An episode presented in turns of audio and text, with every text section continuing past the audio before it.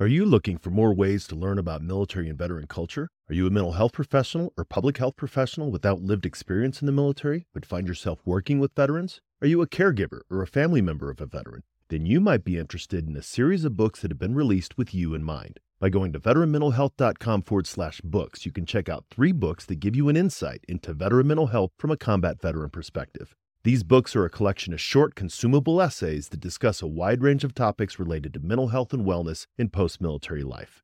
Head on over to veteranmentalhealth.com forward slash books and check them out for yourself or follow the link in the show notes. Welcome to episode 69 of the Headspace and Timing Podcast, a show brought to you by the Change Your POV Podcast Network. Today, I talk with Heather Ehle about her organization, Project Sanctuary. Project Sanctuary is a therapeutic military family program that focuses on the needs, challenges, and concerns of our military families. Here's a quick preview of what you'll hear in this episode. Then we'll hear a quick word from about one of the network sponsors. Then we'll get into the show. It seems like when we were first getting started, everyone was still pretty much in that shock phase. They were just really raw and just home. Um, there was a, a research study and I think I want to say Mississippi, University of Mississippi, it said that it takes an average of six years for a veteran to ask for help. So in those six years, they go through the the medications and the over medication and the alcohol and the bars and um, whatever else they need to try. And generally, it comes to a point where they they need to either make a different choice or we're looking at suicide. Um, so it I think we're we're seeing a lot of our families who are right around that six year mark. That maybe they've tried a couple of other programs, they've tried a couple of other things, and it just isn't isn't working for them anymore, and they want to do better. Many veterans separate from the military and they want to stake their claim in this world. And hey, what better way to do that than to start your own website? Whether you want to create a blog or a niche site or a nonprofit, or hey, what about a full blown online storefront? Well, you will want to host your site on a great platform at a reasonable price. We recommend HostGator. It's who we use here at Change Your POV Podcast Network. Web hosting made easy and affordable. Powerful website hosting services starting at only 275 a month. Check it out now by heading over to changeyourpov.com forward slash resources. And you know what? If you don't have any website development experience, no problem. You can get started quickly and easily today. HostGator offers a website builder that provides you with an incredibly convenient drag and drop building experience. You can choose from a wide selection of themes and even pre built sections to craft your own amazing website and publish it in no time. So check it out today by heading over to changeyourpov.com forward slash resources. Welcome to the Change Your POV Podcast Network. You're listening to Headspace and Timing, a show dedicated to breaking down the stereotypes about veteran mental health. My name's Duane France, and I'm a combat veteran of both Iraq and Afghanistan. After I retired from the Army, I took on a new mission as a clinical mental health counselor for my fellow service members.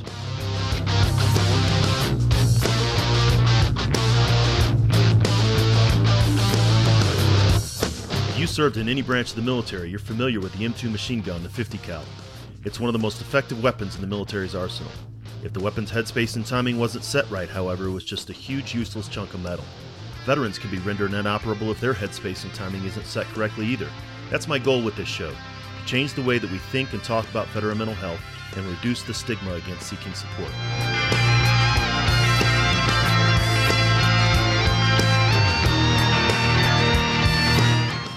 Each week, we'll talk with mental health professionals, veterans, and those who support veterans, service members, and their families. We're going to have real and honest conversations about a topic that most just don't like to talk about veteran mental health. Let's jump into this week's conversation.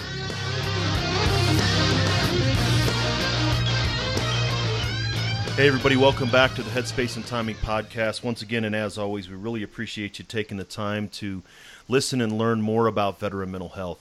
Uh, you know, sometimes we have providers on who are uh, veterans themselves, who work with veterans. Sometimes we have veterans who uh, are talking about their own veteran mental health journey. Uh, and today is an episode where we actually have an organization that supports veterans uh, and their families in veteran mental health. So our highlight today is going to be Project Sanctuary, and and I have the executive director of the organization, Heather Ehle, on the show. Heather, welcome. Thank you for having us, Duane. Absolutely, it's uh, something we've been trying for a while. You and I have been trying to nail down some uh, some times, and and even when I first came up with this idea, Project Sanctuary was one of the first organizations that I wanted to uh, come in and talk about because you guys are doing such great stuff. Appreciate that. Yeah, certainly. So uh, before maybe we get into uh, Project Sanctuary, I guess I'd like to have you tell the audience a little bit about yourself and your background and how you came into this. Okay, I am a registered nurse. And way back during the first Gulf War, I was nursing in a small clinic up in Estes Park. And a military doctor came in and started volunteering. And with that, word spread that we were treating Gulf War illness. And for me, I still have a mental image of a military family sitting in my waiting room mom, dad, couple of kids and everybody was accompanying dad to his appointment and everyone was looking for hope and answers. Mm-hmm. um, so fast forward to 9-11 and obviously i was very um, moved and wanted to do something. And for me it was about the families. And i kept thinking about what's going to happen to all those kids that were sitting in my waiting room. There are going to be hundreds of thousands, millions more uh, affected by what is going to happen next. And for me, I really wanted to empower and give tools and resources and support to the military families. Being a civilian, I really didn't have direct ties to the military. So when I started Project Sanctuary, I honestly did not know one single military family. I just knew that something needed to be done. And that's uh, and, and, it's really interesting. Even that far back, um, I I joined the army shortly after uh, the first Gulf War, so I served with a lot of Gulf War veterans. And you're very right. Um, uh, the families were impacted. I, I actually had a, a, fellow squad leader whose son was born with some uh, some particular um, uh, birth defects that uh, that that all of us, and he specifically, um, uh, attributed to that. And it did impact the families. And, and of course, uh, me and my deployments and, and having children of my own, I know that the families uh, are, are very much affected. Um, so you started um, Project Sanctuary in about 2007, is that right? Correct. It was 2007.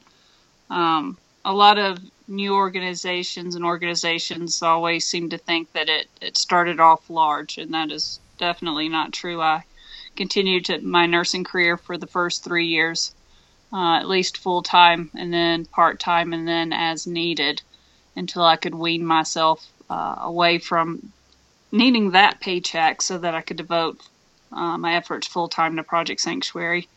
So, from my perspective, it's been a very slow and steady growth. Well, and even uh, 2007, um, that I think is really around the first time that, that everyone started seeing veterans uh, come back uh, and reintegrate with their communities, right? You know, so 2003, the invasion of Iraq, maybe four, in, in those veterans that got out immediately after that. And that's really just 2005 and 2006. And so it, you got in, I think, right when a lot of um, a lot of communities needed, a lot of families needed it. Did you see that? We did. Still, there's a stigma around mental health. I know I'm preaching to the choir here. Uh, so I remember our first few retreats, and I always had a licensed counselor available. The families would just basically smile and wave at my counselor.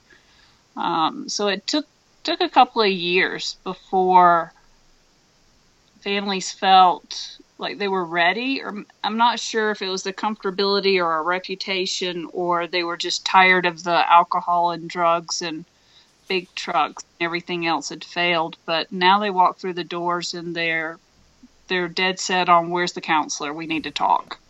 That is uh, always one thing and I, I tell everybody as often as i can that i appreciate about your organization is that uh, you begin and end with mental health and wellness in mind, not just for the, the veteran, but the veteran's family, uh, which isn't always the case um, with organizations such as yours. Uh, not not putting you in that category, but so maybe that's where we could start. Is what is Project Sanctuary? What does it do, and and um, and how does it help veterans and their families? So I came again from a nursing background, and this is loosely based on a home care uh, hospice model where you you treat the whole family and you take care of them and you provide hope um, for a longer period of time. You want to make sure that they are um, okay for the long haul. So I knew I didn't want to just go ride horses, even though I sort of did. Um, we structured it with a six day therapeutic retreat with licensed counselors. And so we used recreation as a therapeutic modality uh, in order to open up and bring down some barriers so that the families would actually speak. You can really tell a lot about what's going on with the family when you put them in a whitewater raft and send them down the river. You're getting a lot of insight during that trip. Um, so immediately the families wanted and requested marriage classes, which I'm not qualified to teach. So I partnered with other organizations to come in and teach relationships and communication and anger management. And then the families requested financial help. So I partnered with uh, First Command Financial Services out of Texas, and they've been absolutely incredible. Not only do they teach our two day class, but they stay with the families uh, when they go back home and they're in the community and they need to establish a budget or debt reduction or investment wherever they are. We they meet their needs there. And then honestly, the families just kept calling and saying, Miss Heather, we need help with this, we need help with that. So that evolved into a two year program. Uh, now we're blessed to have a full time social worker on board that helps with our follow up program, um, really matching them to their needs where they are. And and so and that's something again that's that's very unique. Uh, again, not to disparage organizations, um, but but one week in the mountains isn't going to solve problems. Um, you know, we call these these mountaintop experiences. If you give me a, a ticket to the ball game, it's great. I feel great for that hour, uh, but then I go back to my living room and nothing's really changed. Uh, but what what you do, what Project Sanctuary does, is really much more long lasting change. It does, and we're hosting our couples only retreat. So families are eligible for a families retreat and then a couples only, and then that's it. They they have to volunteer and come work for us. But just posting it on Facebook, I get lots of messages going, "Holy cow, we were there 3 years ago, we were there 5 years ago. We're still using the tools. Thank you Project Sanctuary. You'll never know the impact we have." What we teach stays the same.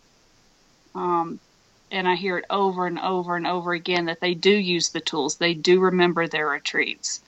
Um, they do keep working forward. We were lucky enough to work with Clemson University on a research project. And you're right, there's that hilltop experience. Uh, and like all families, the families come in and they may not be doing as well and they leave the retreat and they feel great. And then what our research shows is that three months, there's a small decline in you know, hope and resiliency and the um, metrics that we're measuring. But then at six months, it continues to skyrocket up.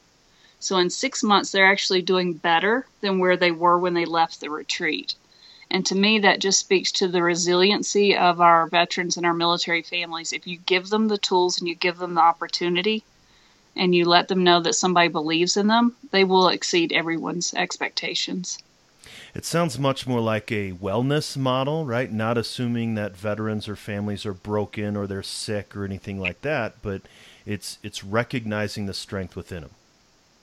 Absolutely. Uh, as a registered nurse, uh, and our whole philosophy is that we believe everyone has the ability to heal, and everyone has within themselves the knowledge what they need to do to heal and move themselves forward. So it's just empowering the family, giving them that space and time to remember who they are and what they want, and letting them know that they have a huge friend with Project Sanctuary, an advocate who will walk alongside them and help open a few doors.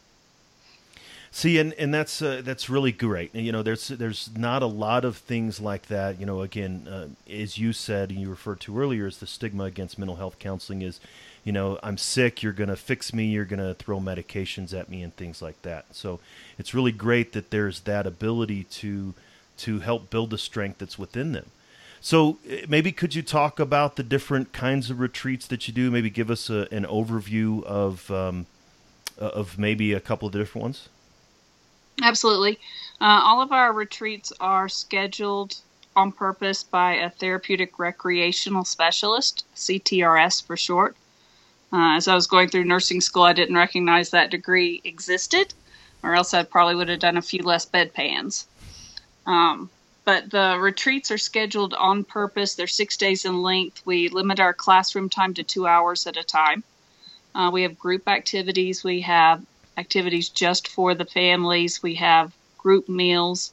So if they check in on a Friday night, we'll go through uh, a big friendly dinner, uh, welcome them, recognizing that it's pretty stressful to travel and to try a new therapeutic retreat. Uh, we'll have an orientation, and then the next morning we'll get them busy. Uh, depending on our location, uh, I believe this time, what did we do first? Uh, we may go to a rec center, we may go hiking, we may go fishing, uh, white water rafting, come back for lunch, and then have classroom time for two hours, and then wrap that up with something a little more easy like uh, art therapy, followed by dinner after dinner, we typically do karaoke, uh, family game night, campfire, s'mores, your typical uh, end of the evening activities. Everything also is dependent on where we're located and the time of year. Uh, so we we host our retreats in eight states. Um, so we have a wide variety of activities, but it's really our core classes uh, we also teach a post traumatic stress class, how to live with it as a family. That's really powerful. So the core of the program are our two hour classes each day. And that's uh, sort of uh, um, putting the, the pill in a piece of uh, a piece of candy, I guess, right? Wrapping it up in. Uh, I'm, thinking of how I have to give my dogs medications, and I, I don't want to be disrespectful, but but it really is that. But it's it's it's giving the adventure, but it's also the the core classes. Um, a, a, lot of what I've seen, there's not a lot of resources for spouses. Um, you know, I retired from the Army. My wife, of course, my children, we have um, my retirement, and so TRICARE. Uh, but that staff sergeant who got out after, you know, eight years and three tours in, in Iraq, um, his, his wife, their kids don't have any support for mental health and the impact that that has. Um, what kind of things have you seen that have sort of maybe been that secondary impact? Or you talking about that post traumatic stress and how to live with it? What have you seen the impact on families? Um, we recognized that early on. Um, we initially went into this space thinking we would treat uh, the military service member and the veteran, and then quickly realized that the spouse and the kiddos needed just as much, if not more, support than uh, the service member, uh, which is really validating because Cohen Veteran Network, who are doing amazing things, only 40% of the visits that they see are the actual service member or the veteran. 60% are the family members. And I just wanted to jump for joy. And I'm like, this is what we've been saying for 10, 11 years. Holy cow, somebody finally gets it. Thank goodness. Um, it is. It's really stressful being part of a military family. The repeated deployments, being a single parent, having to work, uh, worry. Your you change, your spouse changes. How to keep all that together. Uh, we're one of the few organizations that offers therapy for military teens. We have a specific uh, teen program. So while the adults are in class, the teens have their own two-hour class that mirrors what the adults are learning and run by a licensed professional counselor. See, and, and that's really great. I, I, agree. When I started my program about the same time that Cohen did theirs, we also, like you said, did um, uh, uh anticipate, assume that it was going to be um, for veterans primarily. And then uh, within about three or four months, I came to that realization too. And we went back to our granting authority and got approval to provide uh, outpatient to spouses because of the need. And, and it's not just. Um, spouse can mean many different things. Family members can mean many different things. Um, I, I, actually had an experience in which, uh, uh, after a talk, uh, one lady came up and said, uh, "Can I get help for my son? He's a Gold Star son. He lost his father in in in, uh, in, in I'm not sure if it was Iraq or Afghanistan." Uh, and so I said we can support, but then I said, "Well, what about you?" And I said, "You know, we we support spouses." She said, "Oh, I wasn't the spouse. I was the girlfriend." Mm-hmm. It's like, "Oh." Well, we could still support you because she had a loss just like everything else. I mean, we understand that, that different life situations happen. Um, and and it is critical uh, to to support anyone who's lost a service member. Um, I, and from what I understand, Project Sanctuary, uh, much like Cohen and, and other organizations, um, family or spouse is however the veteran defines that, right? Absolutely. Um, so we have your typical mom, dad, two kids. We also have girlfriend, boyfriend. Occasionally, we have parents that are caring for an injured veteran. Uh, we've had one veteran drive across the United States with just his dog because that was the only family he had left. Uh, we've had another veteran bring his battle buddy, uh, and well, also. So, whoever they define as their family, whoever is in their circle of support, whoever they trust that they want to uh, continue moving forward with, they get to define who their family is. And and supporting the veteran and the service member in that support network is critical. You know, we often focus a lot on post traumatic stress disorder and, and, traumatic brain injury. Those are the two, um, you know, premier, I guess, concerns. Uh, but we we spend less time on how veteran mental health impacts the family and how the family impacts veteran mental health. Um, a, a study that was just recently uh, released in January showed that a veteran is more likely to engage in treatment if he has support from family and friends. Um, and so I assume you've seen the same thing. Absolutely. It, it is the whole family. Um, the way the way I like to describe it when I go out and speak to civilians, I love all programs. Anybody out there trying to help veterans, I really believe that they're doing it out of the goodness of their heart and they're having some positive impact. But a lot of programs focus just on the veteran and they take them fishing. And then that veteran learns uh, new tools, new support, new new ways that he wants to do. Uh, he gets everything he needs from this fishing retreat, and then he comes home and it's not reinforced. So it's just easier to go back into normal routine, back into chaos, back into where they were, because what he just learned in that hilltop experience didn't follow through. So we literally take the whole family fishing. And when you do that, then even the teens can hold mom and dad accountable. Hey, you're not using your therapeutic communication. What about speaker listener? Come on, mom and dad. Uh, I'm trying to talk to you here. So then, once they all are on the same page and they all have the same tools, then once they go home, they can support each other. See, and, and that's something that's uh, ultimately um, more beneficial in the long run, as you said.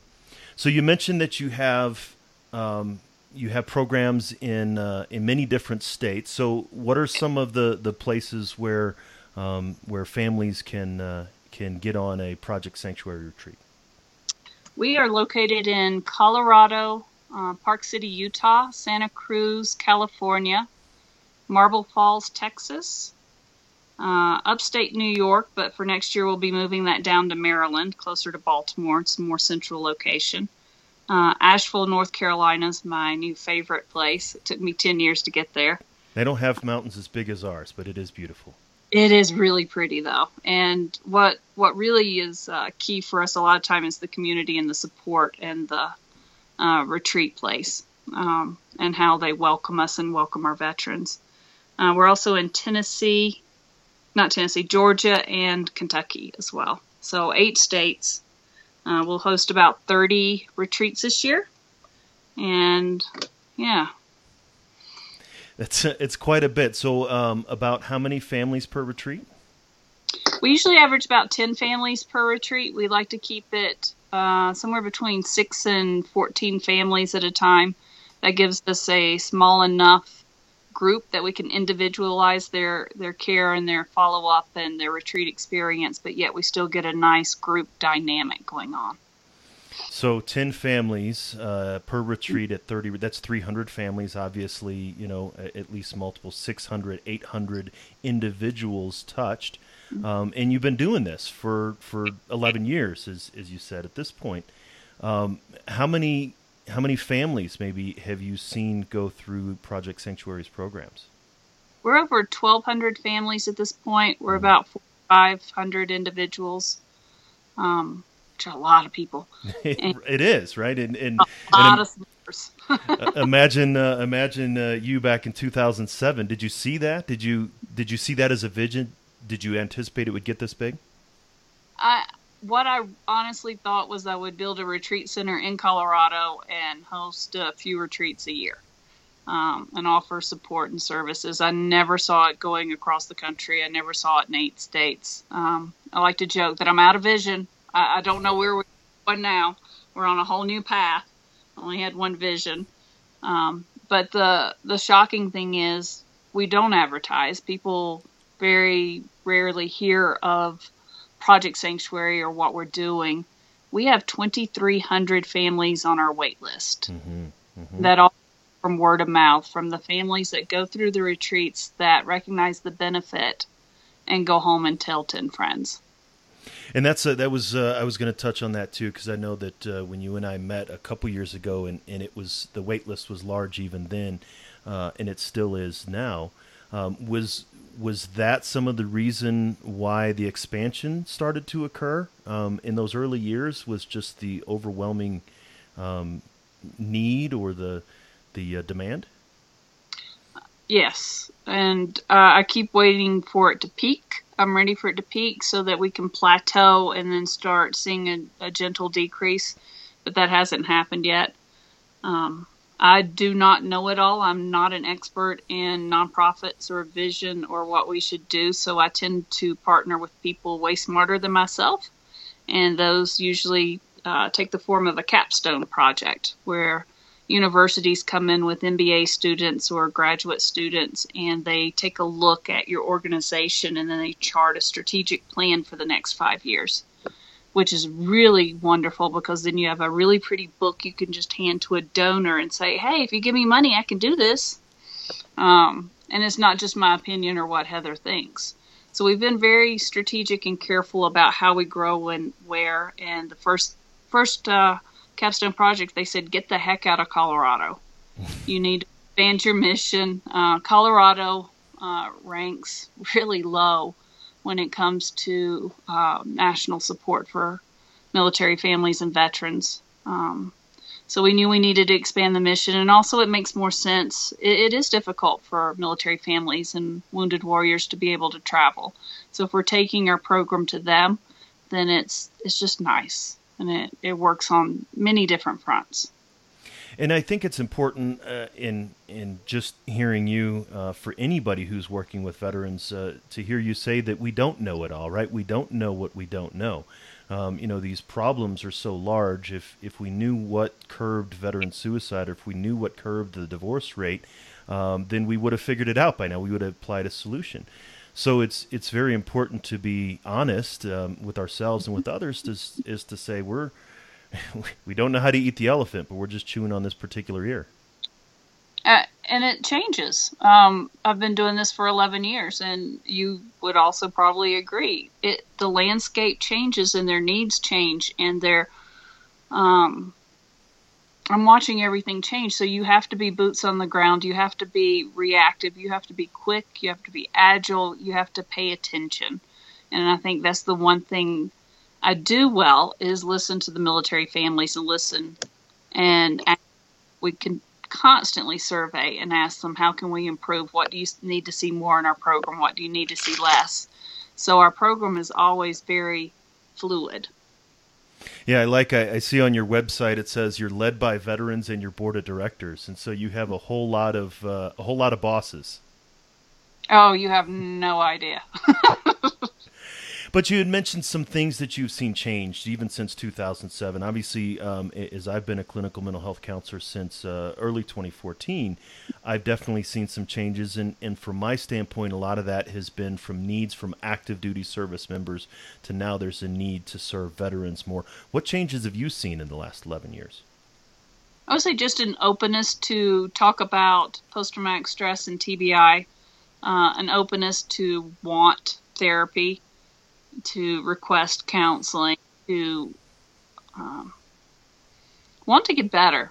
Um, take a look outside of uh, typical modalities and say, hey, hiking does work and uh, acupuncture and what else is out there. So just a willingness to try and that wonderful human spirit in that we all want to get better and we all want to move forward it seems like when we were first getting started, everyone was still pretty much in that shock phase. Um, hmm. They were just really raw and just home.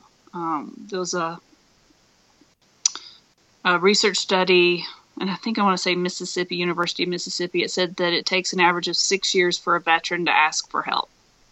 Hmm. So in those six years, they go through the um, the medications and the over medication and the alcohol and the bars and um, whatever else they need to try. And generally, it comes to a point where they they need to either make a different choice or we're looking at suicide. Um, so it, I think we're we're seeing a lot of our families who are right around that six year mark.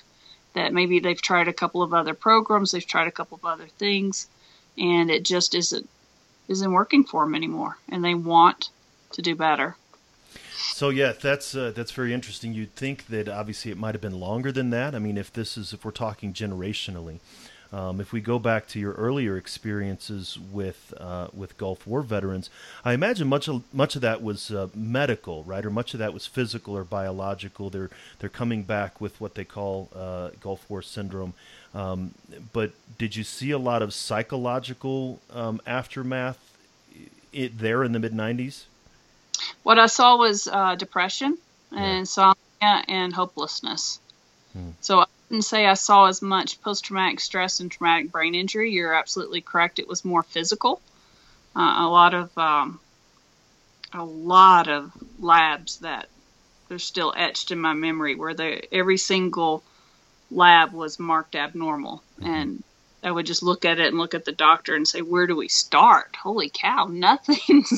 what what is this?" And he would just laugh and go, "This is war, Heather." And I'm like, "Okay." um, Spoken but, like a true military doc. Yes, he was. Um, but yeah, hopelessness. They they came in almost despondent, almost like they'd given up. If they were driving from Nebraska all the way to Estes Park to see somebody who might listen, uh, these families were pretty worn down. And so, and, and I'm starting to see some of those uh, the, the, Gulf War veterans. Again, if we just look back at the cycle, we all know the cycle. World War II, everyone celebrated. Korea forgotten, and then Vietnam happened. And we see a lot of the the Vietnam veterans didn't start seeking help in the very least until the mid 80s. Um, but many of them taking decades um, 30, 40, sometimes even 50 years now that they're starting to retire and, and, and slow down, that now they're starting to unpack things that were 50 years past. Um, but then even the Gulf War veterans really didn't start, in, in my experience, start talking about the psychological impacts of what they experienced until after 9/11, and they started essentially being re-triggered by um, by the global war on terror. And and I'm seeing what you're seeing is now veterans are reaching out 10 years, 12 years after rather than waiting decades.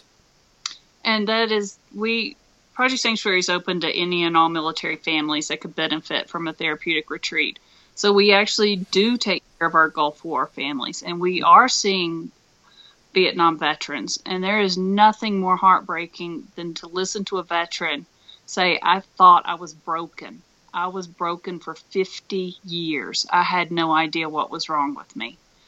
Um, it is absolutely tragic that someone would have to live with that pain and trauma for 50 years. Um, so hopefully we're we're doing what we can, and you're doing what you can to spread awareness and let families know that they don't have to suffer, they don't have to live in pain.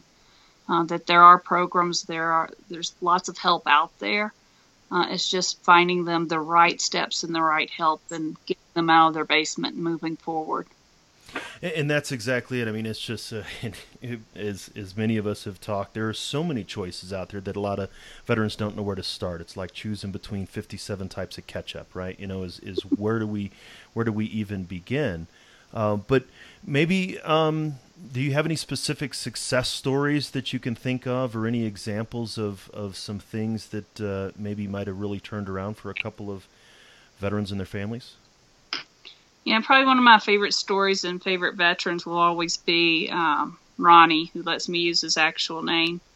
He had uh, attempted suicide. He he was done. Uh, he had spent 19 and a half years in the army, uh, multiple deployments, Ranger, and he came home and he sat in his basement and he would just stare at his uniform because he understood who Sergeant was, but he didn't understand who he was. Uh, so he had uh, tried to take his own life, had the gun in his mouth. His wife found him in the basement and stopped it. Uh, they signed up for a retreat, and he was uh, did not participate. Uh, we actually just said, just leave that angry one alone. He's not ready. Uh, give him a wide berth. I actually have pictures of him standing off at the corner glaring at us. but what happened was his son in the youth program drew a picture of the family, and in the picture, the family picture, he had red flames coming out of his dad's head. Mm-hmm. And that didn't sit well with Ronnie. So he went home and he thought about it, and then he called and he said, I need help.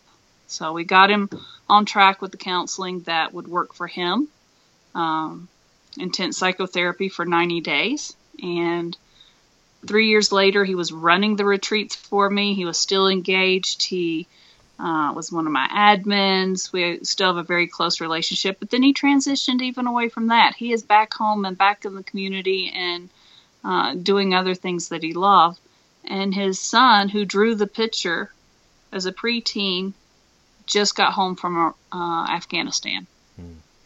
So he followed in his father's footsteps. So I'm watching my teens and my kiddos from my therapeutic youth programs enlist and deploy and you briefly mentioned again uh, before, this is a multi generational war. Um, but I have to believe that his son, because he volunteered a lot with us also, has a better understanding that it's okay to ask for help and understand some tools and some resiliency and some recovery techniques that will help him not only in his career but help him as he becomes a father and continues to move forward. See, and that's what I, I have the hope too that this is a generational shift, a generational change. Um, that uh, uh, that even myself, as the son of a Vietnam veteran, and then went and deployed myself and, and my younger brother as well. Um, you're right. It did help me to uh, lead my soldiers. Now I was, you know, in E7 by the time I started deploying, so my brain was a little bit more developed than a 19 year old in Vietnam. But I saw the impact of of what would I almost saw what would be happening to their kids 5, 10, 15 years from now, and I did my best to try to support that um, in uh, uh, support that awareness and that need to, to build resilience. So that's that's really good.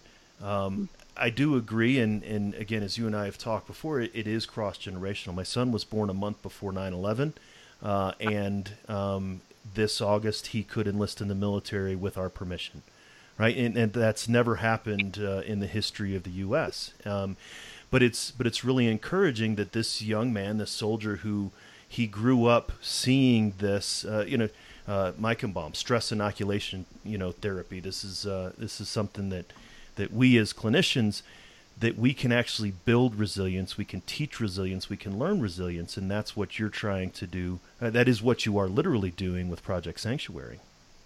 We are, um, and it, it's it's networking with individuals like yourself, and always staying, trying to stay ahead of the curve, and uh, and who's doing what good things, and making sure that we're doing what we need to do as an organization so that we can give our families and our veterans and our service members the best that we possibly can because it is multi generational. And unfortunately, I, I, don't see it coming to a quick close anytime soon, uh, which just means thousands more families will be in need of all of our services.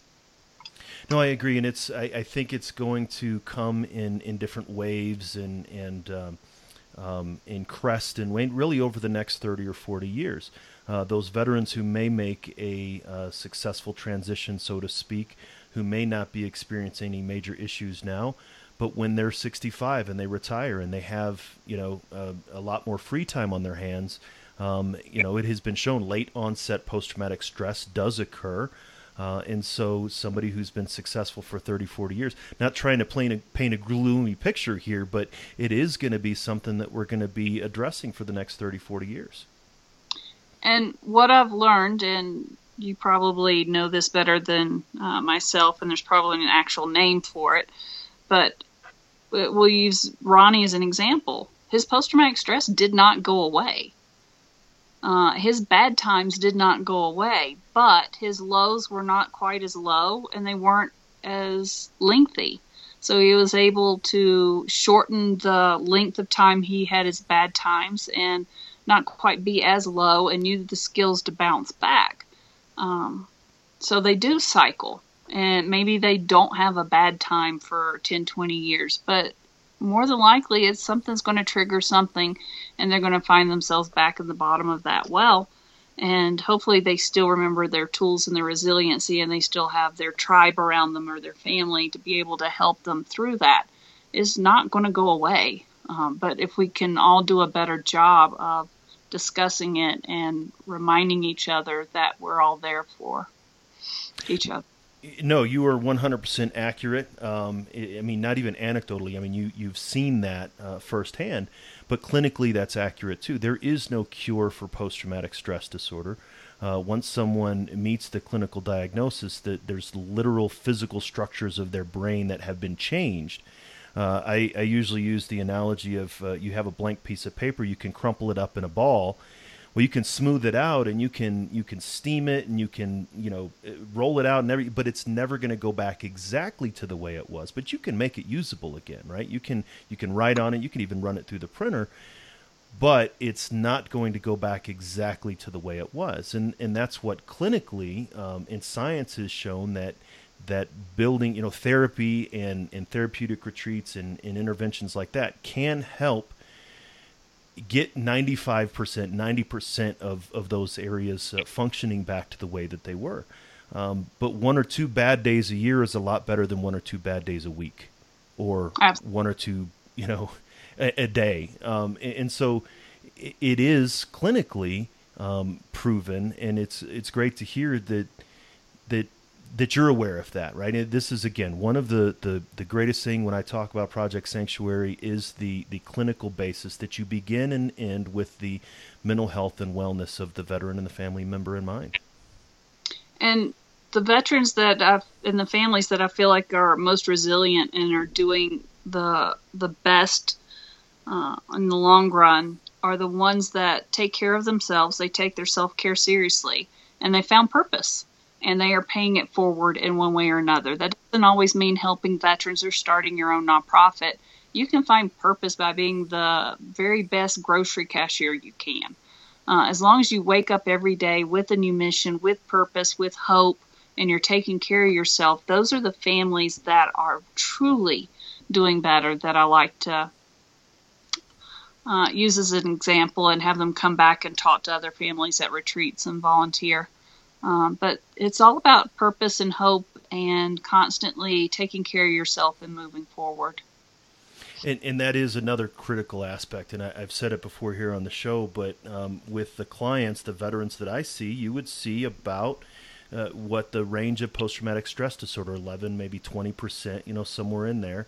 But every single one of the veterans that I see struggle with a lack of purpose and meaning after the military um, the the best days of their lives when when they were 23 and hanging off the side of a mountain or, or running through an alleyway, um, and and they you know they were part of a, a great mission and they love the people around them, uh, and then when they get out of the military, that's missing, right? That's no longer there. Um, and it's great to hear even that that that is stress that that find a new mission right we always talk about it um, but but what does that really mean uh, and then being able to support that in, in veterans and their families. Um, you've seen that uh, really help.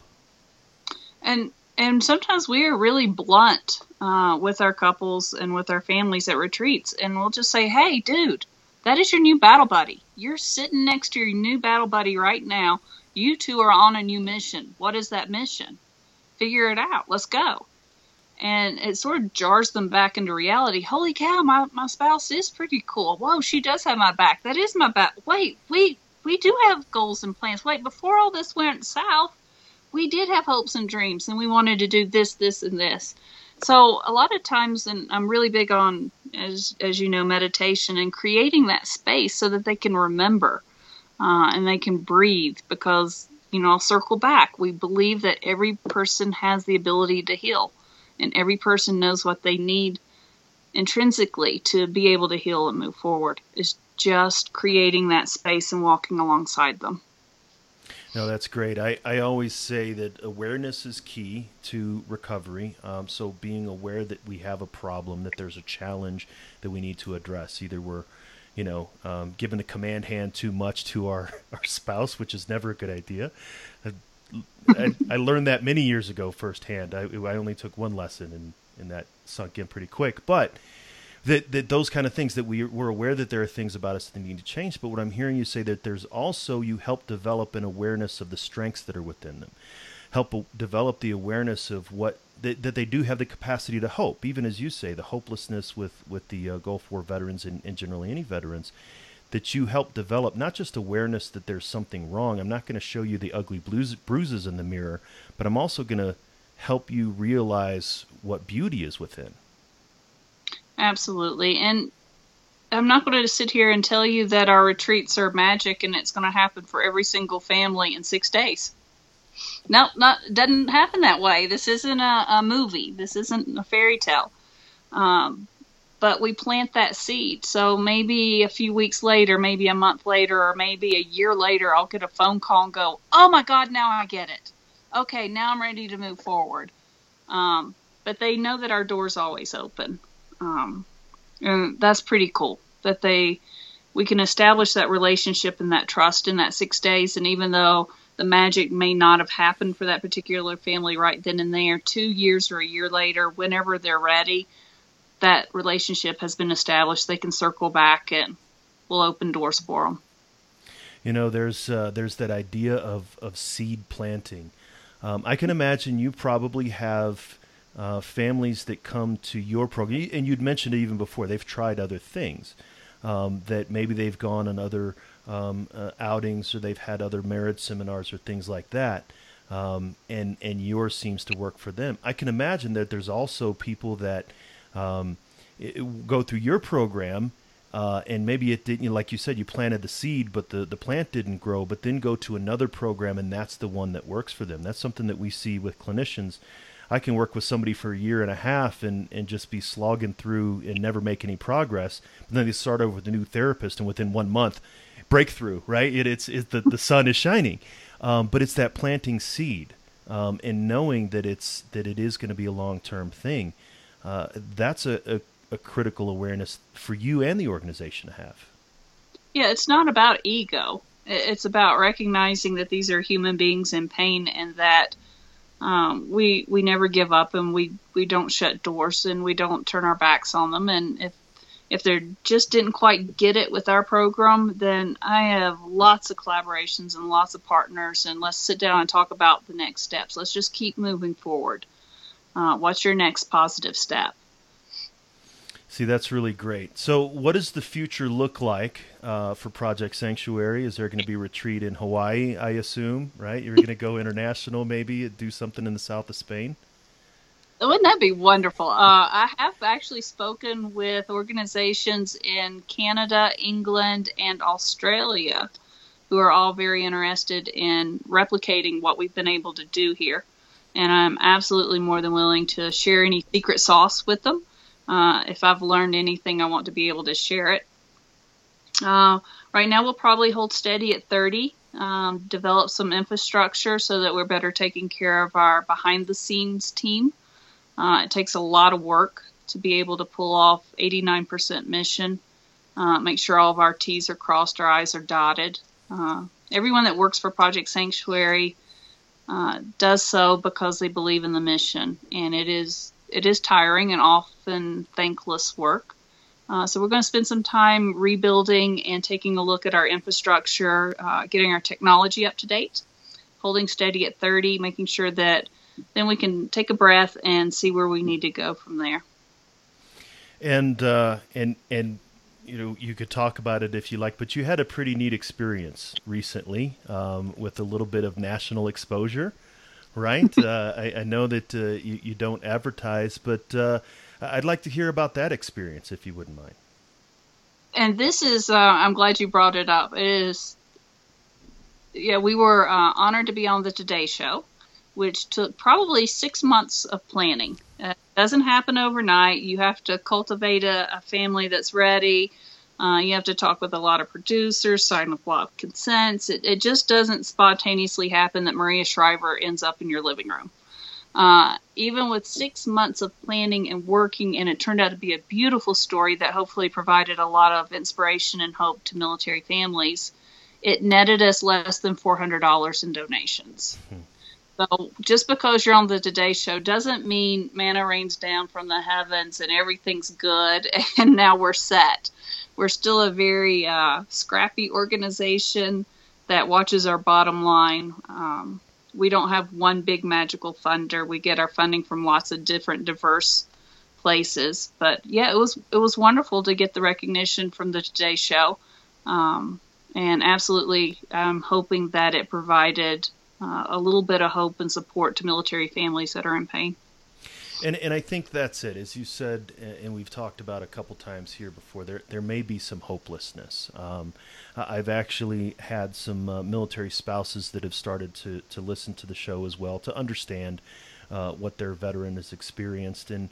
And the hopelessness doesn't just happen uh, on the veteran's part; it can happen, um, you know, on the family member's part, as, as far as you said, the parents or, or, or definitely the spouse or significant other. Um, that that anything, any effort to be able to spread the word provides hope, and and hope means there's possibility for healing. Absolutely, and as we talk about veteran suicide over and over and over again, it's just one of I feel like the squeaky wheel in the back of the room going, does anybody even want to talk about spouse suicide or mm-hmm. teen suicide or what's going on within the family? Uh, so I am very hopeful that organizations like Cohen and yourself and us, we're we're opening up that dialogue so that the spouses out there know that they are not alone and the teens know that they're not alone and that programs do care. No, that's that's entirely accurate. I, um, uh, as you well know, and being where I'm at, El Paso County, Colorado, where Colorado Springs is, has a significant teen suicide um, uh, rate, um, and, definitely a lot of focus here. And that's one of my questions: is how many of them are, are military uh, family members? How many of those kids? um, had parents who were in the military, and nobody seems to be able to under, answer that question because they don't they don't track that number. Um, and again, uh, I, I, personally don't know what the military spouse suicide rate is. Um, I've not seen any studies that, that indicate that. And it's almost like if we if we start counting or paying attention, and then we actually get numbers, oh my God, then we need to actually do something about it. Um, so I don't know if we've got a firm grasp on the veteran suicide rate. So I don't know if we're capable of wrapping our head around what to do with everything else. But I think it what works for the veteran also works for the spouse and the teen, and that that goes back to connectedness, to connectedness to self and family and to community, and providing that hope and purpose. I think that's a that's where I am at today. We can talk again in five more years. totally philosophy. well, I mean, and that's and that's it, right? You know, and, and as we record this, the the um, you know, VA suicide numbers for veterans was just recently released about uh, two or three weeks ago, and and people say it hasn't changed, um, but but it didn't change. It was from 14 to 15. We're not going to see that change, as you and I talked about. This is going to be a long-term generational change, and and I'm encouraged to to hear that you're seeing what I'm seeing, that current era veterans are starting to reach out more uh, and acknowledge uh, that that mental health is is necessary and it's not you know laying on the couch you know with the guy you know smoking a cigar um, that it actually is uh, more diverse and more beneficial so um, I'll I'll carry that hope as long as you can continue to carry that hope as well. Will do. Will do. So, if people were wanting to uh, learn more about uh, Project Sanctuary, um, like you said, you uh, you didn't quite disparage your technology, but you guys are pretty much out there on social media. You've got a, a, pretty big presence. So, how can people find you uh, and, and what Project Sanctuary is doing? Uh, we are projectsanctuary.us. We are on every single um, social media network. So, uh, Facebook, LinkedIn, Twitter, um, Instagram. We're, we're trying to get our message out. Uh, if anyone wants to volunteer, uh, again, it's on our website, projectsanctuary.us. We do vet all of our uh, volunteers. You'll have to go through a background check. I'm like Mama Bear, I got to protect my families. Uh, but it's uh, very rewarding to be able to even if you don't have military experience, just to come sit around a campfire and speak with a military family and say, "Tell me your story. What's going on?" Uh, I wish we had more of those conversations. Uh, I think I'm kind of boring. I think my families are pretty awesome.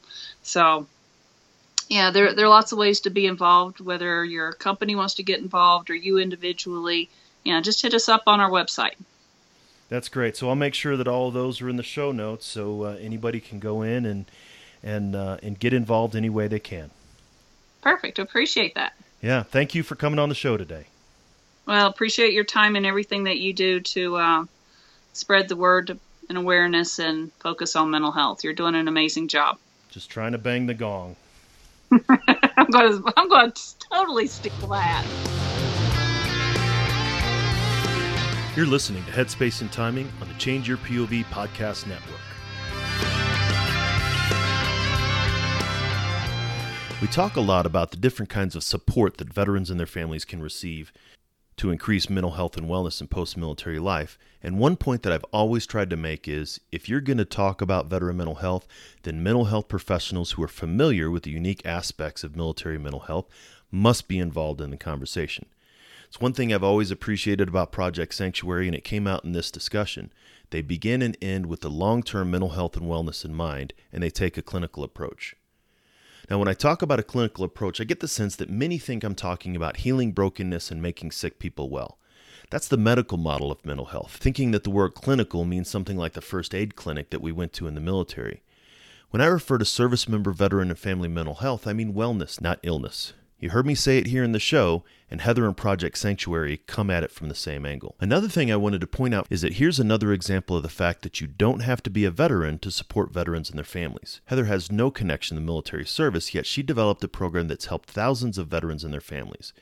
If there's truly going to be an impact on the distance between those who have served and those who haven't, then it takes community members like Heather to step into that gap, just as it takes veterans to be willing to engage in the community as well. The more partnerships that the veteran community has with those who have never served, the smaller that gap's going to be.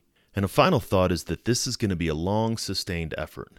Many are concerned that the desire to support veterans will fade, or maybe that it already has, that the nation will get compassion fatigue, and that support for veterans will decrease.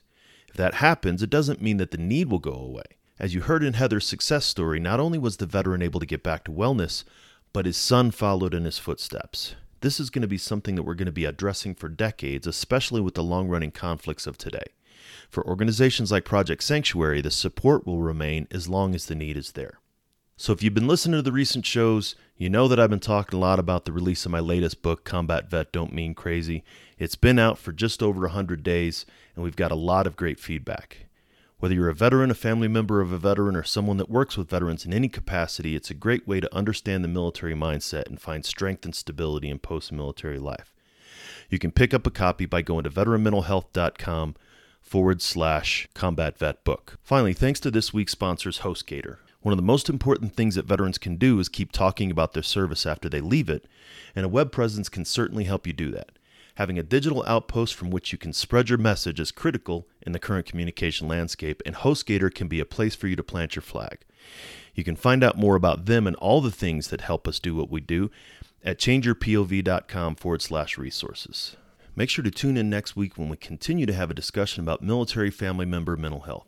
I have a talk with Shara Ruffin, a clinical mental health professional and former military spouse who grew up in a military household. Here's a quick preview five years later and I look back and I'm like, oh, thank God I I didn't stop trying to reach out to someone, clinician. But initially, I had those thoughts of when I first went to, to treatment was, is this lady going to think I'm crazy? Like all those feelings that you know patients get. You know, is this the right? Am I supposed to be doing this? And for me, in my culture, I'm an African American woman. Is is I shouldn't be telling my business to anybody and that thought process kept me in an emotional prison, literally an emotional prison with that type of irrational thought process at the time. But that was also symptomatic to the post postpartum depression and anxiety I was feeling, on top of my husband not being there. Make sure you subscribe so you don't miss it. And until then, stay focused and be well.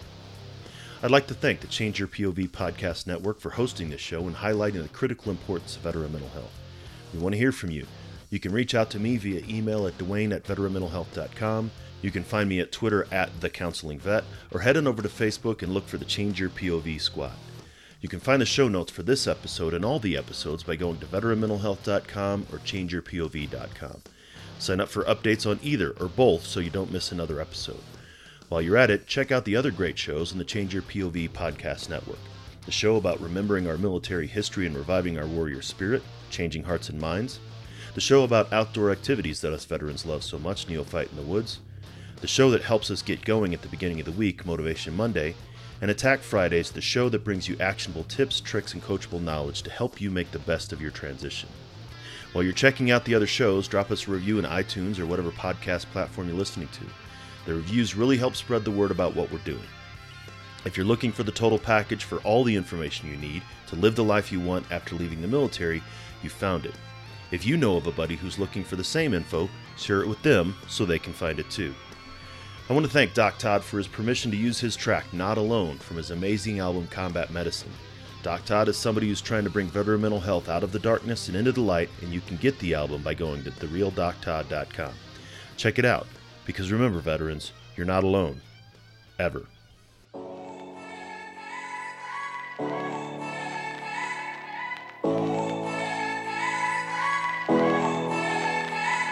The struggle is real. Found a feast and lost a soul. Eventually, my drinking it got out of control. There in darkness, I roam, struggling to find home. See, suddenly death didn't feel so alone.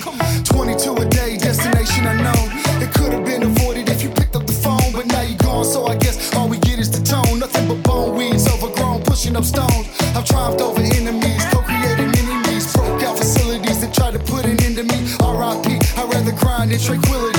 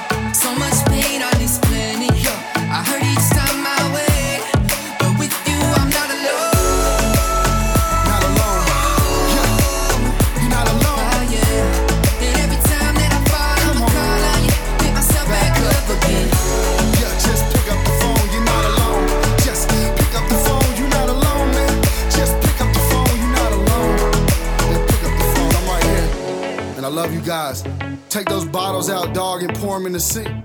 Take the needles out your arm and the gun away from your forehead. It's time, man, you've been through enough pain. Stand up. It's time to stand back up. All my veterans, man, Army, Marine Corps, Navy, Air Force, Coast Guard. Get up, you know.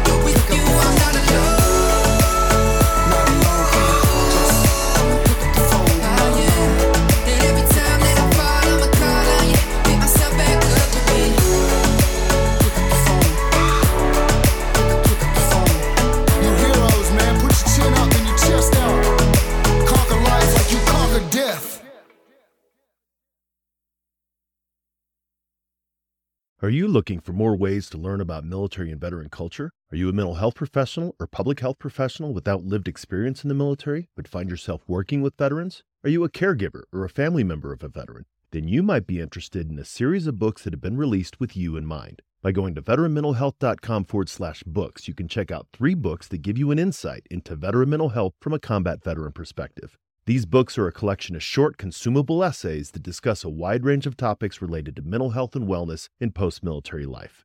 Head on over to veteranmentalhealth.com forward slash books and check them out for yourself or follow the link in the show notes.